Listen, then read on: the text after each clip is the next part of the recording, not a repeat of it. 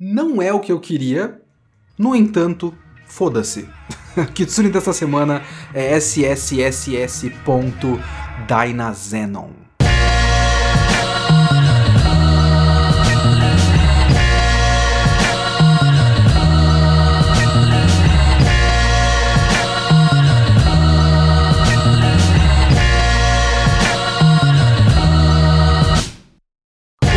sou o Leonardo Kitsune e o Kitsune da Semana é o meu podcast semanal para eu comentar o que eu quiser, do jeito que eu quiser. A ideia é fazer uma review por semana. Pode ser um filme, um livro, um anime inteiro ou só um episódio, um mangá inteiro ou só um volume.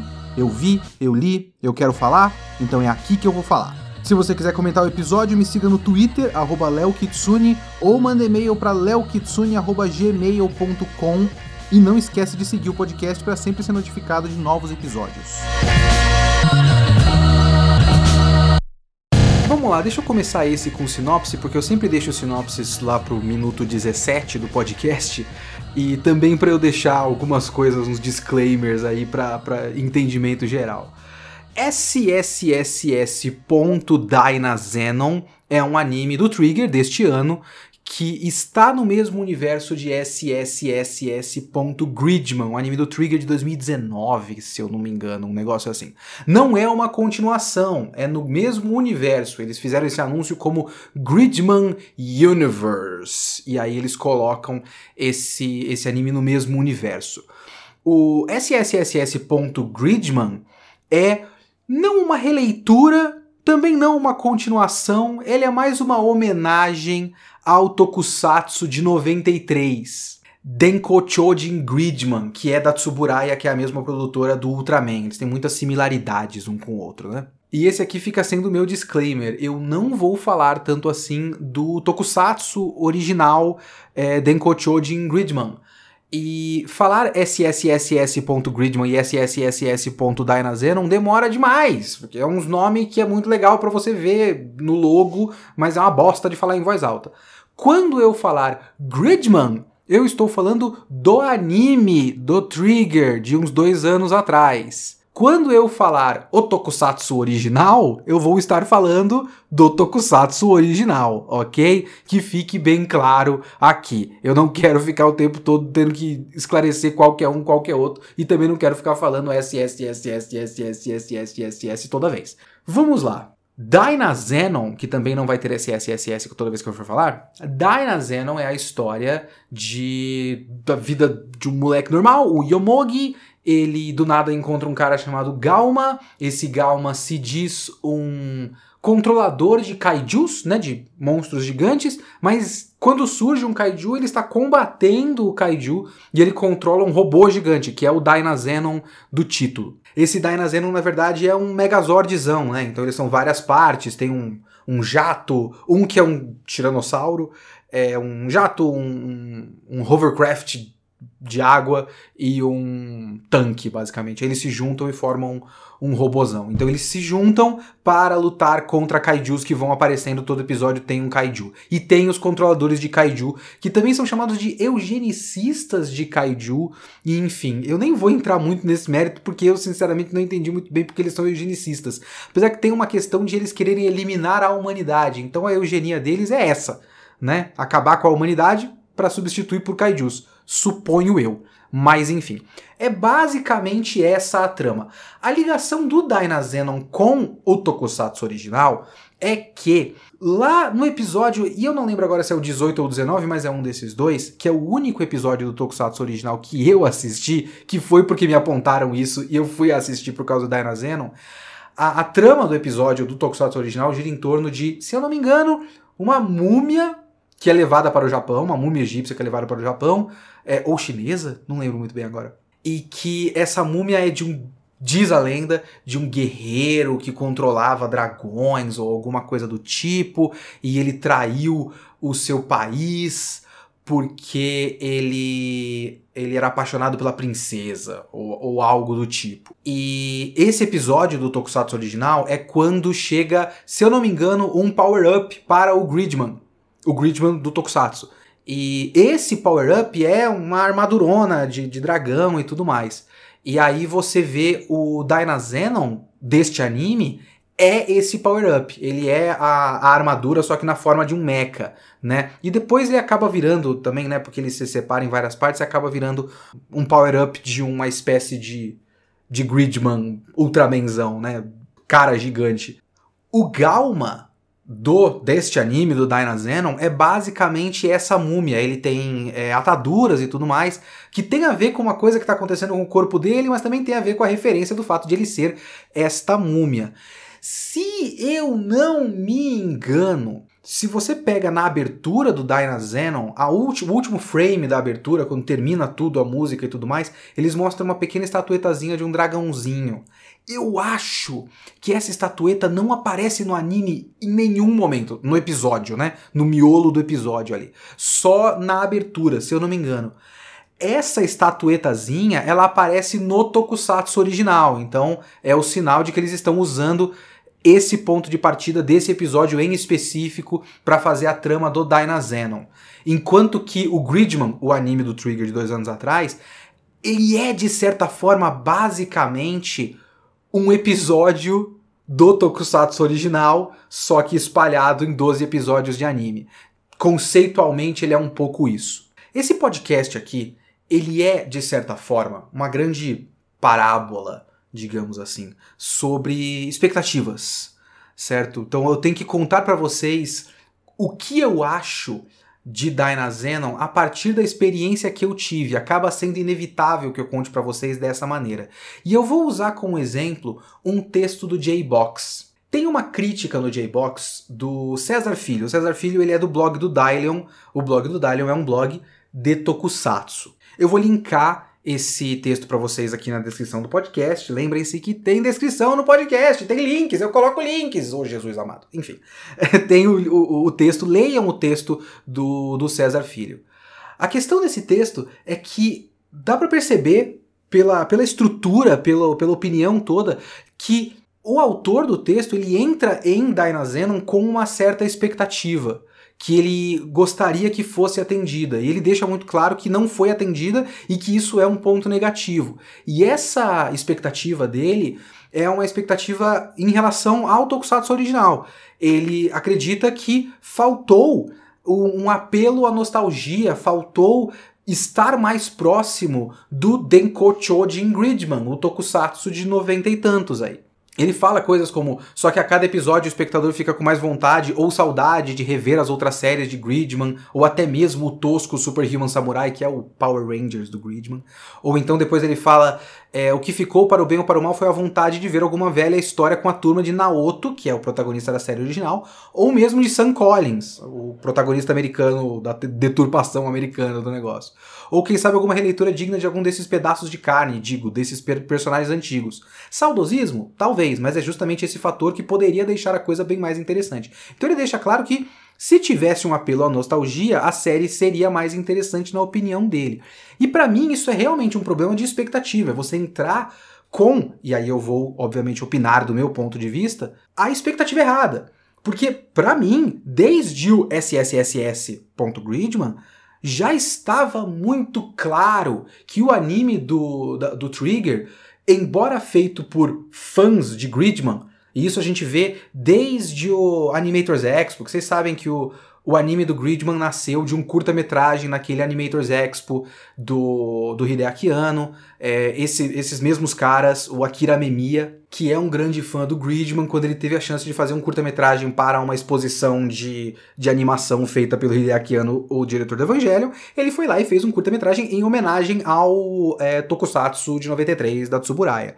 E a partir do é, Gridman the Hyper Agent Boys Invent Great Hero, que é esse curta-metragem, é que ele fez o anime completo de dois episódios de dois anos atrás, o SSSS.Gridman. Então, foi feito por um grande fã do Gridman.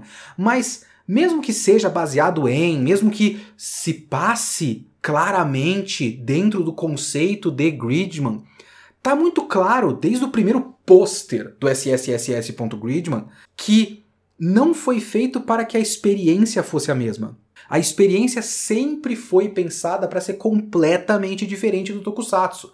A experiência do anime do Gridman é muito mais próxima de Evangelion do que do Tokusatsu. Apesar de, principalmente nos episódios finais, ele fazer, assim, basicamente uma reprodução do Tokusatsu, ele é muito mais, assim, esteticamente, é, é, no, do ponto de vista da direção, da edição e tudo mais, muito mais uma homenagem ao estilo de direção do próprio Hideaki Anno. Então, eu acho que entrar em SSSS, Gridman e Diana Zenon, querendo que seja próximo do Tokusatsu, é entrar com uma expectativa pronta para ser frustrada. E eu tô falando isso citando diretamente um autor, citando o texto do César Filho aqui no, no J-Box, porque o que eu estou fazendo com o César Filho é o que eu vou fazer nesse podcast comigo mesmo pelo resto do meu tempo aqui. Porque eu entrei em sssss.dynazenon querendo que ele fosse sssss.gridman. E eu me odeio por isso. Veja bem, eu não queria que fosse sequência. Isso estava bem claro desde o começo, eu estava ligado. Eles anunciaram como Gridman Universe. Você bate, pega o primeiro, primeiro trailer, pega o primeiro pôster, não tem nenhum personagem do Gridman, do anime. Agora, como eu já falei, eu vou falar só Gridman. É, não tem nenhum personagem do Gridman, eu sabia que nenhum personagem do Gridman ia aparecer, eu sabia que não era uma continuação direta. Inclusive aparece depois o personagem do Gridman, e foi uma grata surpresa para mim. Eu olhei e falei, pô, que legal, esse cara tá aí, que bom.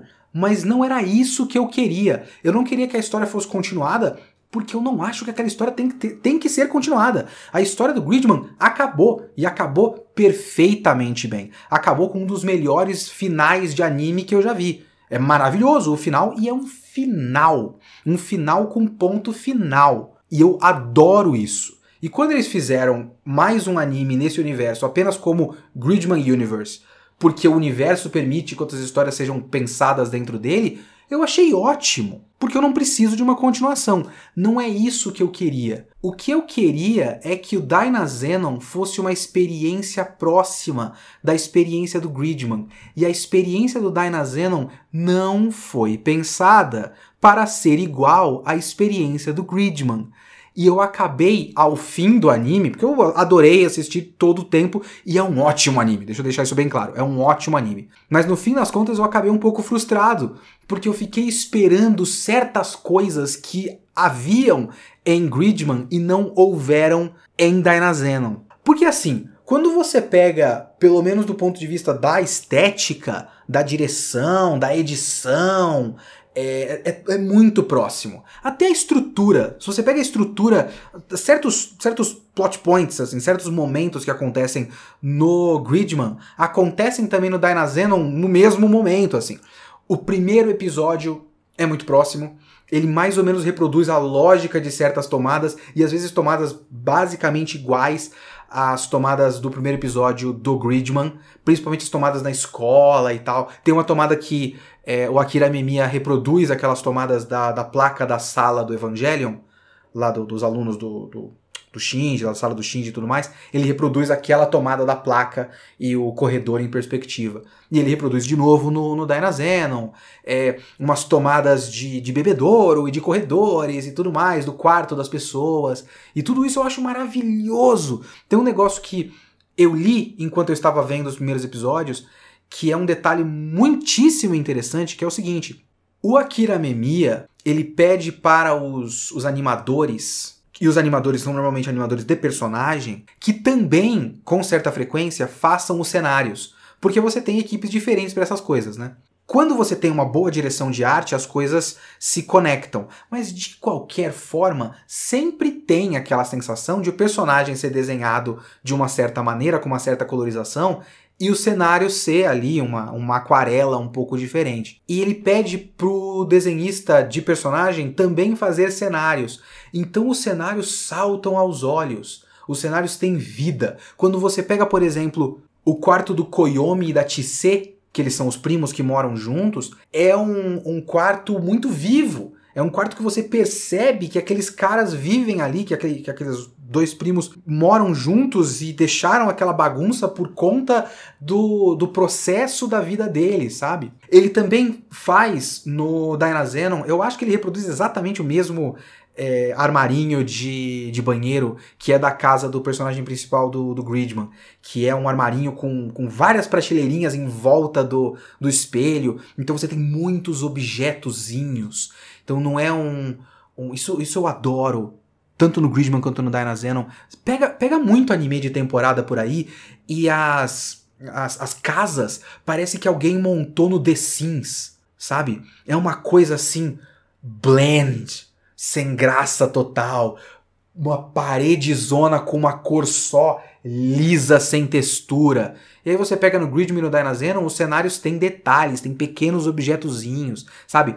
Pessoas reais moram ali. Essa é a ideia que, você, que ele quer que você sinta. A edição é muito próxima, com muitos momentos de silêncio, e eu, eu adoro quando ele faz isso e deixa aquele certo desconforto que você precisa estar naquela cena com aqueles personagens é, sem você sem, sem a série te pegar na mão e colocar uma trilha sonora para você sentir alguma coisa que ela quer que você sinta, ela não faz isso. Ela deixa o silêncio para você entrar nesse silêncio e isso é foda, isso é muito bom. Tem alguns detalhezinhos de direção que eu acho sensacionais porque uma coisa que essa série brinca mais do que o Gridman, o anime de dois anos atrás, o Gridman é muito mais próximo de um Ultraman. E o Dynazenon é muito mais próximo de um Super Sentai, de certa forma. Ou de um anime de Mecha Gatai. Se você não conhece, Gatai são. É, é basicamente a base do Megazord. São vários robôs que se juntam num robô só. O Getter Robo é um dos principais animes de mecha é, do estilo Gatai. É, enquanto Mazinger Z é um robô só, Getter Robo são três e eles se juntam e formam o Getter. Então eles fazem o Gatai, eles têm o grito do Gatai, Dainazenon! E o grito do nome dos, dos robôs e tal. Das formas, por exemplo, a forma final, se eu não me engano, se chama Super Dragon King Kaiser Grid Knight. É maravilhoso. Super Dragon King, King Kaiser Grid Knight. E eles têm que gritar isso juntos. Super Dragon King Kaiser Grid Knight! Ah! É, é bem legal. Então quando eles têm que gritar Dynazenon, são todos os dubladores, os, os seiyus, gritando ao mesmo tempo. E às vezes ele brinca com isso para trabalhar o estado mental deles, porque é muito importante essa conexão que eles têm um com os outros. E quando eles não estão exatamente conectados, as coisas não dão muito certo. Então tem um momento em que eles gritam em momentos completamente diferentes, então fica tudo torto. Dai na zero, dai na zero, dai na zero, tudo assim, em momentos diferentes. E aí eles não conseguem lutar direito. Ou quando o Yomogi tá, se eu não me engano, gripado, e aí ele tem que gritar Dainazenon com todo mundo e todo mundo grita Dainazenon! E a voz é Dainazenon! então é muito legal. Então, às vezes, quando você tem a, a música tema da, da, de luta deles tocando no último volume e aí corta pra cabine e a música fica abafada, porque é como se a música estivesse tocando é, diegeticamente no espaço de fora e tá meio abafado quando o cara tá dentro da cabine, dentro do robô. Esses detalhezinhos são maravilhosos. E já tinha também no Gridman e tem no Dynazenon. Ou então momentos muito específicos que ele reproduz. Como, por exemplo, o episódio de biquíni de fanservice do Gridman é o episódio 5. O episódio de biquíni de fanservice do Dynazenon é o episódio 5. Então ele até isso ele faz. Tem um episódio, aí não é, é tão exato, mas é muito próximo. No Gridman tem um episódio que, se eu não me engano, se passa num mundo meio que de sonho. E é uma viagem louca, visual. E é, visualmente, um dos, um dos episódios mais ricos do Gridman. Se eu não me engano, é o episódio 9. No Dynazenon, é o 10 também é uma viagem visual e também se passa num mundo meio que de sonho, meio que de viagem mental no tempo para o passado, para cada um ver o seu próprio passado e tudo mais. Então ele reproduz essas coisas e por conta de eu gostar muito do que o Gridman faz, eu queria que o Dynazenon fizesse as mesmas coisas. Só que eu entrei errado na expectativa. Eu demorei demais para perceber um negócio. Quando eu estava para fazer esse podcast aqui, eu dei uma olhada no site do Random Curiosity, que eu sempre gosto de ver porque tem reviews muito boas de cada um dos episódios do anime, então eu consigo reler tudo e bater com uma, com uma opinião muito bem embasada e ter um resumo dos episódios para eu relembrar o que aconteceu. E foi só lendo esses textos que eu fui perceber, tipo, sabe quando você tem que colocar em palavras uma coisa que você já tá pensando? Então, ele coloca em palavras uma coisa que eu percebi muito tarde, que é o óbvio. Gridman é plot driven. Dynazenon é character driven. Ou seja, traduzindo para quem não é pedante, eu peço perdão, é, o Gridman é focado na trama, no funcionamento da trama. Dynazenon é focado nos personagens, na psicologia dos personagens. Por mais que Gridman seja muito forte na questão da psicologia dos personagens, até porque essa é a trama, a psicologia de uma personagem é a trama do Gridman. No fim, o que pega no Gridman e o que me pegou é o funcionamento da trama. Porque assim, o Gridman é uma meta narrativa. Eu vou tentar não dar spoilers aqui, caso você não tenha, tenha visto o Gridman. Apesar que eu acho que a chance é muito baixa de você estar ouvindo esse podcast e não ter visto o Gridman. Mas vamos lá. Se você não viu, eu vou tentar não dar spoiler. Vai ver Gridman, é bom pra caralho. Enfim, Gridman é uma meta narrativa em dois níveis. Um, ele é uma brincadeira com o Tokusatsu original, com a fórmula do Tokusatsu original. Ele funciona dentro da fórmula do Tokusatsu original. E por mais que fique mais ou menos claro que é isso desde o começo, um dos grandes twists dessa história é você perceber como ele é muito na prática uma história dentro do, do Tokusatsu original. Mas mais do que isso, ele também brinca com as nossas expectativas quanto a funcionamento de tramas comuns, assim. Porque a história abre com o personagem principal. E se a história abre com o personagem principal, você fica esperando que essa história seja sobre o personagem principal. E é isso que o Gridman faz, de brincar com essa história é sobre esse cara mesmo? Será que é sobre ele? Será que não tem outras coisas acontecendo que são maiores do que esse cara? E quando eu paro para pensar agora, o não faz algo muito próximo disso, mas de uma maneira completamente diferente. Mas eu fiquei esperando que o não fosse uma meta narrativa. Eu fiquei esperando o twist, o momento que eu ia fazer um Ah, é isso que você tá fazendo. Porra, que foda! E não é isso que Dynazenon faz.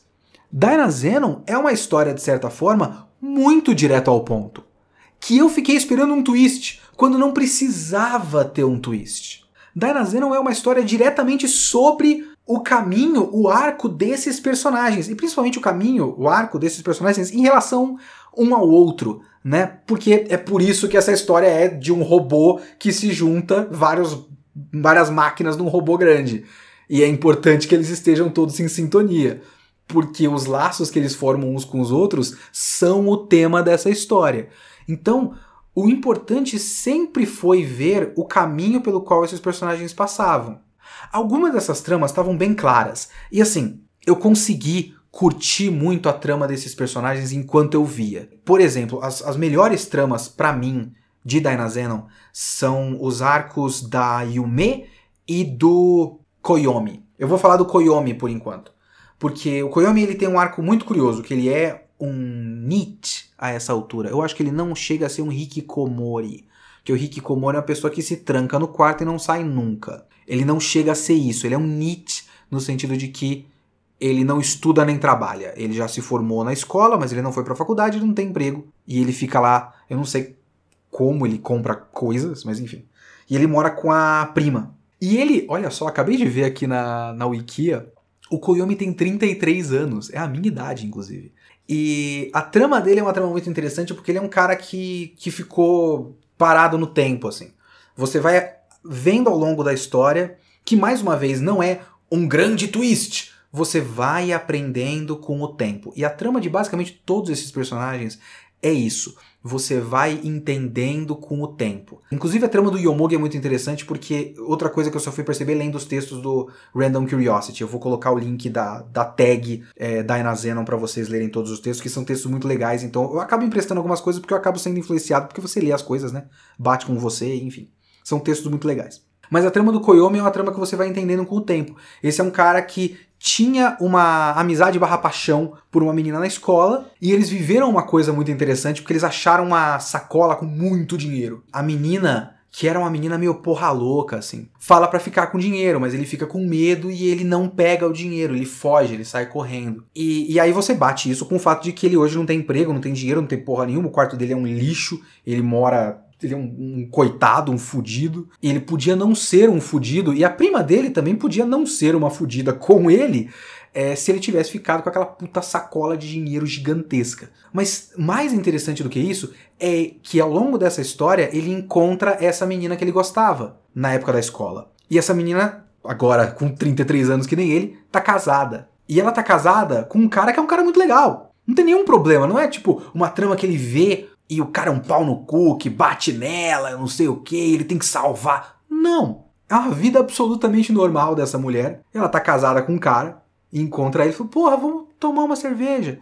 E não é um bagulho super esquisito. Tem, tem um momento esquisito, porque depois chega o marido e senta com eles, e eles começam a conversar, eles comem lá um espetinho, tomam uma cerveja, conversa, é desconfortável, mas é normal. E isso eu acho muito interessante quando eu paro pra pensar agora, e isso na trama dele ao longo do que eu estava assistindo eu já achava muito interessante também. Mas agora batendo com o resto da história fica mais interessante ainda. Porque não é explosivo, sabe? Não é uma coisa grandiosa. Ele encontrou, ele conversou, ele sentou numa mesa de bar, pediu uma cerveja, ela também. Eles conversaram, lamentaram um pouco do passado, foi um pouco esquisito, ele foi embora. Ela não vive uma vida ruim, mas também não vive uma vida super boa, porque assim é a vida. Ela casou com um cara, mas às vezes ela pensa: por que será que eu casei? Mas esse cara é legal, então acho que tá tudo bem. Então é tudo meio que nesse nível, assim. Isso é muito interessante. Mas ele fica com esse sentimento de como será que teria sido se fosse diferente. E ele se vê nessa posição de não conseguir seguir em frente. E essa é a trama da maior parte dos personagens dessa história. São pessoas que não conseguem seguir em frente. A prima dele sofria bullying na escola e parou de ir para a escola. E ela não sabe exatamente o que ela faz da vida a partir desse momento. O Yomogi fica um pouco nebuloso ao longo da história o que que é, mas ele tem uma, uma vontade de de crescer, uma vontade de ser adulto e ter responsabilidades, mas ele tem um pouco de, de medo, ele fica um pouco travado nisso. Aí você tem a trama da Yume, que eu vou falar depois, mas algumas dessas tramas, e aí eu vou colocar como uma crítica real mesmo, eu fiquei um pouco, sei lá, não sei se decepcionado, mas pensando que tipo, tá, e daí para onde esse negócio vai? Porque para uma história focada em personagem, a psicologia dos personagens precisa ficar bem clara, pelo menos da maneira como eu, eu entendo. E alguns desses personagens para mim ficaram um pouco confusos, um pouco é, nebulosos demais. O Galma, eu acho que não chega a ser uma questão de ficar nebuloso demais. Eu acho que é uma questão de não dar muito em lugar nenhum. Porque o Galma, a trama dele é. Ela vem do daquele episódio do Tokusatsu original.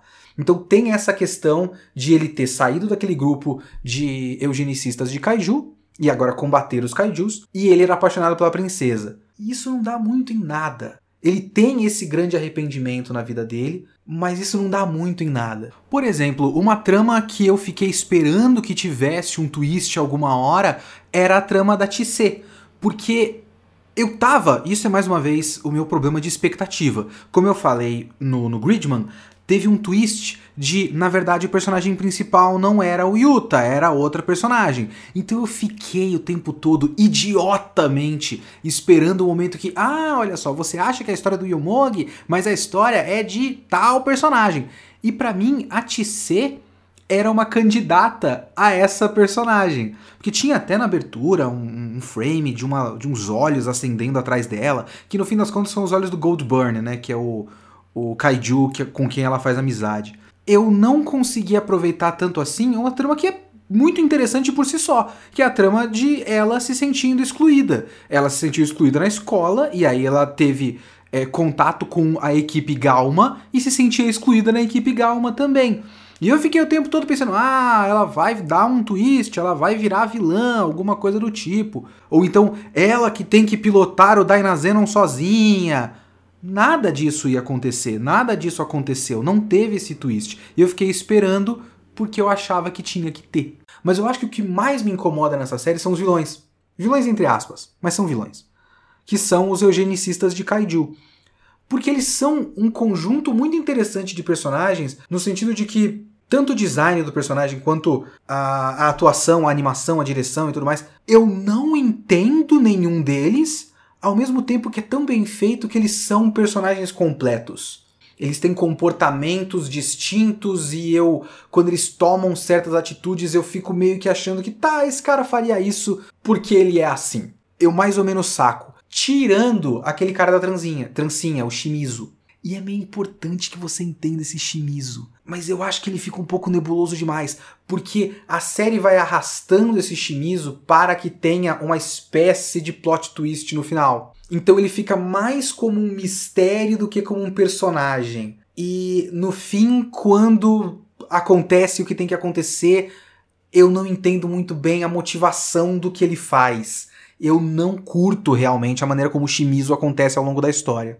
Shizumo, Shizumo, Shizumo. Tô falando Shimizu, mas é Shizumo, ok? Só que esse Shizumo, ele tem uma, um discurso lá pro final da história, se eu não me engano, ele fica falando umas coisas relacionadas à liberdade. Se eu não me engano, naquele episódio 10, que é o episódio que tem uma viagem pro passado, ele fala sobre é, agora tá todo mundo livre, porque cada um acaba entrando na própria cabeça e voltando a experiências do passado. E ele fala que agora tá todo mundo livre, porque cada um tá no seu próprio mundinho. E eu, uma coisa que ele fala num certo ponto é que ele forma uma relação entre liberdade e laços. E eu acho que ele entende laços como coisas que prendem. Então a relação das, das pessoas umas com as outras são prisões que elas acabam criando umas para as outras. E ele acredita na liberdade como algo absoluto e ele vai matar todo mundo para que ninguém mais tenha laços. Mais uma vez, tudo volta para Evangelion. Mas ele tem um pouco disso, ele quer é, acabar com os laços. Sendo que, obviamente, o ponto de Dynazenon é os laços. É o fato de que eles juntam um robozão e ficam mais fortes juntos. Eles não são tão fortes com cada um o seu robô separado, eles são mais fortes juntos. Só que a história deles, e a gente vê isso principalmente pelo episódio 10, é a história de que alguns laços, num certo momento da vida deles, prendeu essas pessoas e elas não conseguem seguir em frente, como eu já falei. O Koyomi não consegue seguir em frente daquele arrependimento daquele momento. O Galma não consegue seguir em frente daquele arrependimento daquele momento 5 mil anos atrás. A Tise não consegue seguir em frente do, do, do, do, bullying que ela sofreu e não consegue passar por esse trauma. O que é uma coisa muito interessante no final, porque ela decide que vai voltar para a escola, mas não consegue. E eu gosto disso Spoiler. Mas eu gosto disso. Eu gosto que é, a série não faz a menina falar: Ah, agora eu vou para a escola, yay! Ela vai para a escola e abraça as amigas. Não. Não é fácil. Se você saiu da escola porque você sofria bullying, quando você vai para o portão da escola, aquele negócio já, já, dá um ataque de ansiedade em você. A, a, o anime tem essa sensibilidade de, de fazer essa cena. Isso é muito legal. E tudo isso é muito interessante, e tudo isso fica num nível ou em outro claro ao longo do anime. Alguns momentos sim, alguns momentos não. Para alguns personagens está mais claro, para alguns personagens nem tanto. Mas eu não estava conseguindo aproveitar essa história apenas pelo que ela me dá. E aí é que entra a Yume e o Yomogi. E isso é muito interessante. A trama deles e aí, até metalinguisticamente falando, isso nem chega a ser meta, porque é basicamente você amarrar a sua trama em vários níveis, né? Isso é só um roteiro bem feito, não é meta. Mas enfim, é muito interessante como essas coisas se refletem e acaba refletindo a minha experiência. E aí eu vou colocar um aviso de spoiler que eu devia ter colocado antes da minha revelação da TC. Então, é, pule para esse momento aqui do, do podcast. 40 minutos e 40 segundos. O que é a trama da Yume? A Yume é uma menina que é, não consegue criar novos laços porque ela não confia em ninguém, ela é bem distante de todo mundo. Até a melhor amiga dela, que aparece em algumas cenas aqui e ali, porque ela não faz parte do grupo que pilota o robô, então ela não é tão importante. Ela tem uma relação um, um pouco distanciada, assim. Quando a amiga dela demonstra preocupação com ela, ela rebate com uma piadinha interna delas de chamar a amiga de mãe, tipo, tá bom, mãe. Que é um pouco a maneira de ignorar a preocupação da amiga, porque é dizer que essa preocupação é só ela sendo chata, que nem uma mãe. Então ela tem um pouco disso, e ela tem um negócio de marcar encontro e não ir. O Yomogi, que claramente tá apaixonado por ela no anime todo, marca encontro com ela e fica na chuva sozinho, no começo do anime. Então ela tem isso. porque ela tem uma dificuldade de criar laços. E ela tem essa dificuldade de criar laços por conta de um trauma que ela tem com a irmã dela. Ela tinha uma relação muito boa com a irmã e essa relação acabou é, se afastando, elas acabaram se afastando um pouco conforme elas foram crescendo, que é um processo mais ou menos natural até, e ela não entendia muito bem porquê, e aí a irmã dela morreu. Foi dado como acidente, mas ela sempre acreditou que foi suicídio porque a irmã dela caiu, ela, tipo, tem uma espécie de uma caixa d'água na beira de um, de um rio. E a irmã dela subiu nessa caixa d'água e caiu lá de cima. Então fica muito com cara de, de suicídio. Existia uma suspeita de que ela estava sofrendo bullying na época que ela se supostamente suicidou. E ela passa o anime todo junto com o Yomogi tentando investigar a época da irmã na escola. Se a irmã se, se matou mesmo, se a irmã estava é, sofrendo bullying e tudo mais. E aí, mais uma coisa que eu vejo na, na, que eu vi nos textos do Random Curiosity, que é uma interpretação muito interessante, é uma maneira de colocar muito interessante, que é o fato de que ela tá presa nesse, nesse passado, porque as duas irmãs se afastaram, mas elas teriam, caso a irmã mais velha não tivesse morrido, elas teriam o tempo de naturalmente trabalhar esse, esse afastamento e de repente retomar uma relação mais positiva. Só que isso foi interrompido são processos naturais que você tem com, a sua família. E ela não pôde ter esse processo natural, então ela não pôde passar disso, passar para frente, sabe, deixar esse esse momento para trás. Então ela ficou obcecada nesse negócio. E aí tem um negócio muito interessante que acontece, que é no episódio 10, que é o episódio mais visualmente interessante de todo o Dyna Zenon, ela descobrir que não foi suicídio, que foi realmente um acidente. A irmã dela não estava exatamente sofrendo bullying, pelo menos é isso que eu entendi, tinha lá umas brincadeiras e tudo mais, mas não era num nível que você pudesse ser chamado de bullying, ela tinha uma relação normal com os amigos da escola dela. E aí ela subiu lá no, naquela caixa d'água e realmente tropeçou e caiu. E morreu. Então a trama da Yume não era nada. E esse é o ponto. E isso é muito interessante, porque a ideia do Dynazenon todo é que ele está trabalhando essas, esses problemas que a gente tem, essas coisas que travam a gente, que travam o nosso, é, o nosso psicológico, o nosso, nosso amadurecimento, até em muitos casos. E, e não precisa ser nada bombástico. Não precisa ser o, a origem do Batman. Os meus pais foram mortos no beco do crime. E agora eu jurei combater o crime para todo. Não precisa ser isso. A Yume achava que era isso achava. Isso, isso era uma coisa que significava, que colocava significado na, na vida dela até. Ela encontrava certo propósito para ela numa busca por justiça. Minha irmã sofreu bullying e se matou. Ninguém falou sobre isso, eu vou solucionar esse caso. No fim ela descobriu? Não. A irmã dela tropeçou, caiu e morreu. É trágico, mas acontece. Sendo super frio aqui, acontece. É muito ruim. E foi péssimo para ela, hum, pior para a irmã que no caso morreu. Mas enfim, foi péssimo para ela. Mas acontece.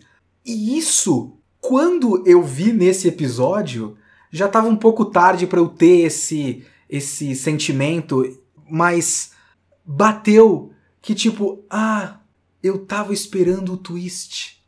E não precisa ter o twist. Não precisa de tanta coisa, é só uma história sobre pessoas sofrendo com alguma coisa interna que precisa ser resolvida.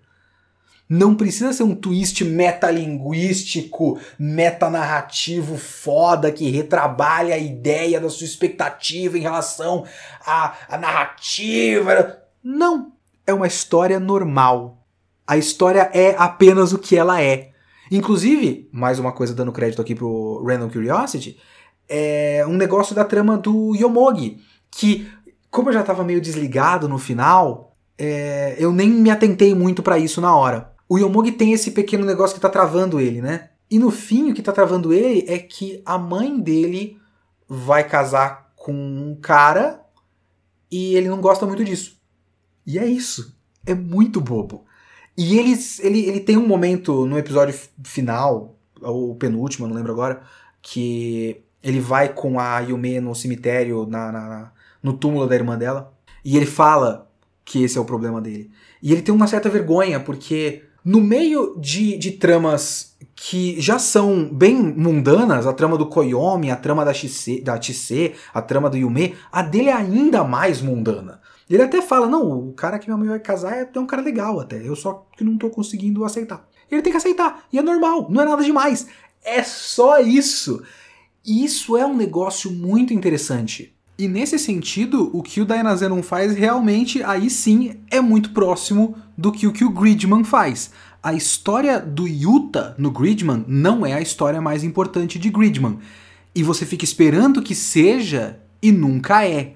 Assim como no Dynazenon, a história do Yomogi não é a história mais importante. A gente fica esperando que seja o foco da história e no fim, um dos twists da história é que não, a história do Yomogi não é a história mais importante desse anime. E quanto mais eu penso nisso, mais eu gosto de Dynazenon. Mas eu não consigo não admitir, eu preciso ser sincero, que enquanto eu estava assistindo, eu não estava pensando nisso. Eu só estava meio frustrado que o negócio não tinha aquele tchan a mais. Porque quando você vê o final do Gridman, para mim o final do Gridman é maravilhoso. E ele tem um caralho, olha só o que eles fizeram. Eles quebraram a quarta parede da coisa, sabe? Eles quebraram a lógica da narrativa, quebraram gêneros. É, é, é legal demais. Não tem isso no Dynazenon e não precisa ter. Esse é o ponto mas me frustrou enquanto eu assistia. O que não quer dizer que certas coisas não fiquem um pouco esquisitas. Porque assim, o é, Dynazenon vai ter uma continuação. Agora sim, aparentemente uma continuação ou algo próximo disso. Que vai se chamar Gridman X Dynazenon. Agora vai juntar as duas histórias do Gridman Universe. Ou algo próximo disso, eu não sei. Porque eu não sei como tem como recuperar os personagens do Gridman. O que eu fico pensando é como Dynazenon funciona no Gridman Universe. Porque a lógica, pelo menos da história do Gridman, essas lutas do contra Kaiju e tudo mais, elas funcionam dentro de uns mundos artificiais. E aqui no Dynazenon tem um pouco disso, porque você tem lá o Grid Knight, que, que claramente veio de outro mundo, porque tem kaijus neste mundo, e ele fala que, tipo, tem uma outra ameaça acontecendo em outra é, realidade paralela, ele tem que ir para lá e tal ele tá combatendo essa desta, deste anime e depois ele tem que ir para outra, etc. Só que essa realidade ela existe a partir de quê? Porque a realidade do SSSS.Gridman existe a partir da, da mente de uma personagem trabalhando traumas. Essa história se passa na mente de alguém ou não? Se é, é na mente de quem? Se não é, é possível existir essas realidades apenas porque sim? Porque eu tinha entendido originalmente que a ideia é que o Gridman surge no psicológico das pessoas e soluciona esses problemas que são interferências externas, etc, etc. A partir do Dynazenon, me parece mais que existem realidades paralelas, e é isso. E este é um mundo que tinha kaijus e no fim da série não tem mais. Você entende? Então eu fiquei um pouco frustrado com o funcionamento prático dessa história. E também com a minha expectativa errada, eu entrei errado, a culpa é apenas minha, não do anime. O anime não cumpriu a minha expectativa. Pau no meu cu, bicho. Eu que tinha que ter entendido cedo o que, que ele estava fazendo. Eu entendi tarde demais. Eu entendi depois de assistir. Eu entendi lendo textos aqui e ali e batendo opiniões, falando: "Ah, não, porra, tá certo. É isso aí". Então é isso, essa foi minha experiência, foi uma experiência infelizmente frustrante com uma coisa que eu queria ter gostado mais. E assim, objetivamente, maravilhoso. Na minha experiência pessoal, eu não gostei tanto assim. Mas a culpa é só minha. Eu ainda gosto mais do SSSS.Gridman. Mas ainda, Dynazenon é um puta anime bom. E eu continuo recomendando. Então, no mínimo, no mínimo, é um anime muito bem produzido pra caralho. Então vão assistir Dainazen, caso não tenham assistido. E se você assistiu e tem opiniões, leokitsune.gmail.com.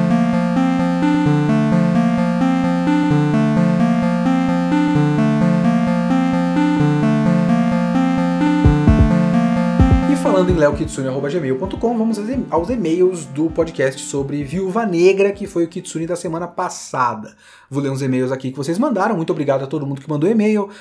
Uh, o primeiro aqui é do Jobson Lima de Oliveira, que tem um ponto muito interessante, que eu acho que ele está correto. E aí eu estou um pouco mais errado por conta disso. Olá, Kitsune, acompanho você desde os 13 anos. É sempre muito triste isso. Você faz parte da construção do meu senso crítico e da escolha que eu fiz para o curso de letras. Obrigado. Fico feliz que eu tenha ajudado você com a questão do senso crítico, mas eu acho que não deu muito certo porque você escolheu letras. Então, lamento pela escolha. Eu sempre disse para todo mundo: não façam letras. Eu avisei, hein? Enfim. Dito isso, eu sinceramente não ligo para o fato da anacronia cronológica com o universo Marvel, pois consigo ver o filme como algo separado e até prefiro sempre. O que eu eu acho que visto separado, realmente Viva Negra funciona melhor. E é assim que eu prefiro, eu que não consegui ver ele separado. Eu, eu, para mim foi um problema enquanto eu assistia. Entretanto, quanto ao anacronismo da perseguição ao comunismo, é um tanto incorreto, como você pode ver com Cuba, que é uma coisa, todas essas polêmicas de Cuba aconteceram depois de eu lançar o podcast. Que é, ó, ele continua falando, tentativa de isolar o país com várias sanções para depois se solidarizar com a pobreza causada por eles. Os Estados Unidos têm um projeto consolidado de imperialismo na América Latina, o que obviamente torna esse tom esquerdista crescente nos países péssimo para eles. Então a ameaça comunista é não só recente, como contínua, e pode esperar que nos anos a seguir, com o crescimento da China, tende a piorar. É, eu entendo seu ponto, acho que você está correto nisso. O que eu quis dizer mais é que ah, o anticomunismo como discurso, como um tópico a ser discutido, é uma coisa que vai e vem. A União Soviética acabou faz muito tempo. Países comunistas, não sei nem se a China dá para dizer que é um país comunista de verdade, mas aí eu não vou entrar nessa discussão, todo mundo pode me refutar aí de várias maneiras diferentes. Mas acaba ressurgindo por conveniência. E ele ressurgiu recentemente, porque a gente tem aí uma ascensão da extrema-direita, e a ascensão da extrema-direita se é, pautou muito em retomar nas pessoas o fantasma do comunismo, né? E esse sempre que a gente viu isso nesse processo todo que nos trouxe Bolsonaro e Trump, por exemplo, a gente sempre comentava que tipo, puta que pariu, 2016, 2018, 2020, vocês estão falando de comunismo ainda, bicho? Caralho, bicho! Sabe? É nesse sentido que eu quero dizer. Mas sim, a, a, o, o medo do comunismo ainda é presente, então não é tão anacrônico, justamente porque ele volta. Então, né, acaba sendo uma coisa cíclica. Mas você tá, tá, tem um ponto aí, Jobson. Muito obrigado pelo seu e-mail. E tem um e-mail aqui do Edmont. Oi, Kitsune, gostei muito do episódio e não do filme. Eu concordo com as críticas sobre a viúva ser coadjuvante no próprio filme e a protagonista é a Helena. Talvez seria mais interessante se o filme fosse sobre a necessidade de agentes de campo que não só humanos treinados em um mundo cheio de super seres, magia e tecnologia avançada. A parte que eu menos gosto é da família, por dois motivos. Um, a relação da Melina e Guardião Vermelho é meio esquisita. Eles eram adultos e profissionais em Ohio e mesmo assim se deixaram levar pelo teatrinho da família. Isso é uma coisa que você tá certo e você tá errado, Ed. Sabe o que, que é? É o filme, na minha leitura, ao mesmo tempo deixa claro que eles não se deixaram levar e eles eram profissionais, ao mesmo tempo que precisa de cenas de alívio cômico. O ator lá, o cara que faz o Guardião Vermelho, é um cara muito bom para comédia, ele tem um timing cômico muito bom. E ele acabou tendo uma química muito legal com a Rachel Weisz. Então, fica engraçado você brincar com o fato de que eles estavam fingindo, mas oh, mas a gente, a gente tinha um negócio, né? Ah, é mais um problema do filme querer fazer as duas coisas ao mesmo tempo, sabe? Mas continuando o seu e-mail. Se eu pudesse mudar isso, eu preferia que as únicas infiltradas fossem a Natasha e a Melina, que se casaria com um funcionário comum do laboratório e a Helena fosse filha biológica deles e depois entrasse na sala vermelha. Pelo menos a família seria real para alguém. Isso é interessante também. O Guardião Vermelho poderia ser introduzido na série do Capitão América ou outro lugar, ou nem ser introduzido, na minha opinião. E dois, aí você tem um ponto muito interessante. Reforça a ideia da extrema-direita de defesa da família tradicional americana contra o fantasma do comunismo. Porque é exatamente isso. Eu falei muito sobre a ideia da americanidade como algo importante contra o comunismo. E você tá certo, não é só a americanidade, é a família americana que é uma força contra o fantasma do comunismo. Isso é muito interessante. Muito obrigado, Ed Bont. Mandem e-mails todo mundo para leokitsune.gmail.com. Anyway, ficamos por aqui no Kitsune desta semana. O Kitsune da próxima semana vai continuar Demon Slayer Kimetsu no Yaiba. Eu não sei quantos volumes ainda, deve ser uns 5 ou 6, que normalmente dá uns dois arcos completos aí do Kimetsu no Yaiba. Eu recomecei a ler agora, a gente vai continuar até um certo ponto. Certo? Até semana que vem. Falou!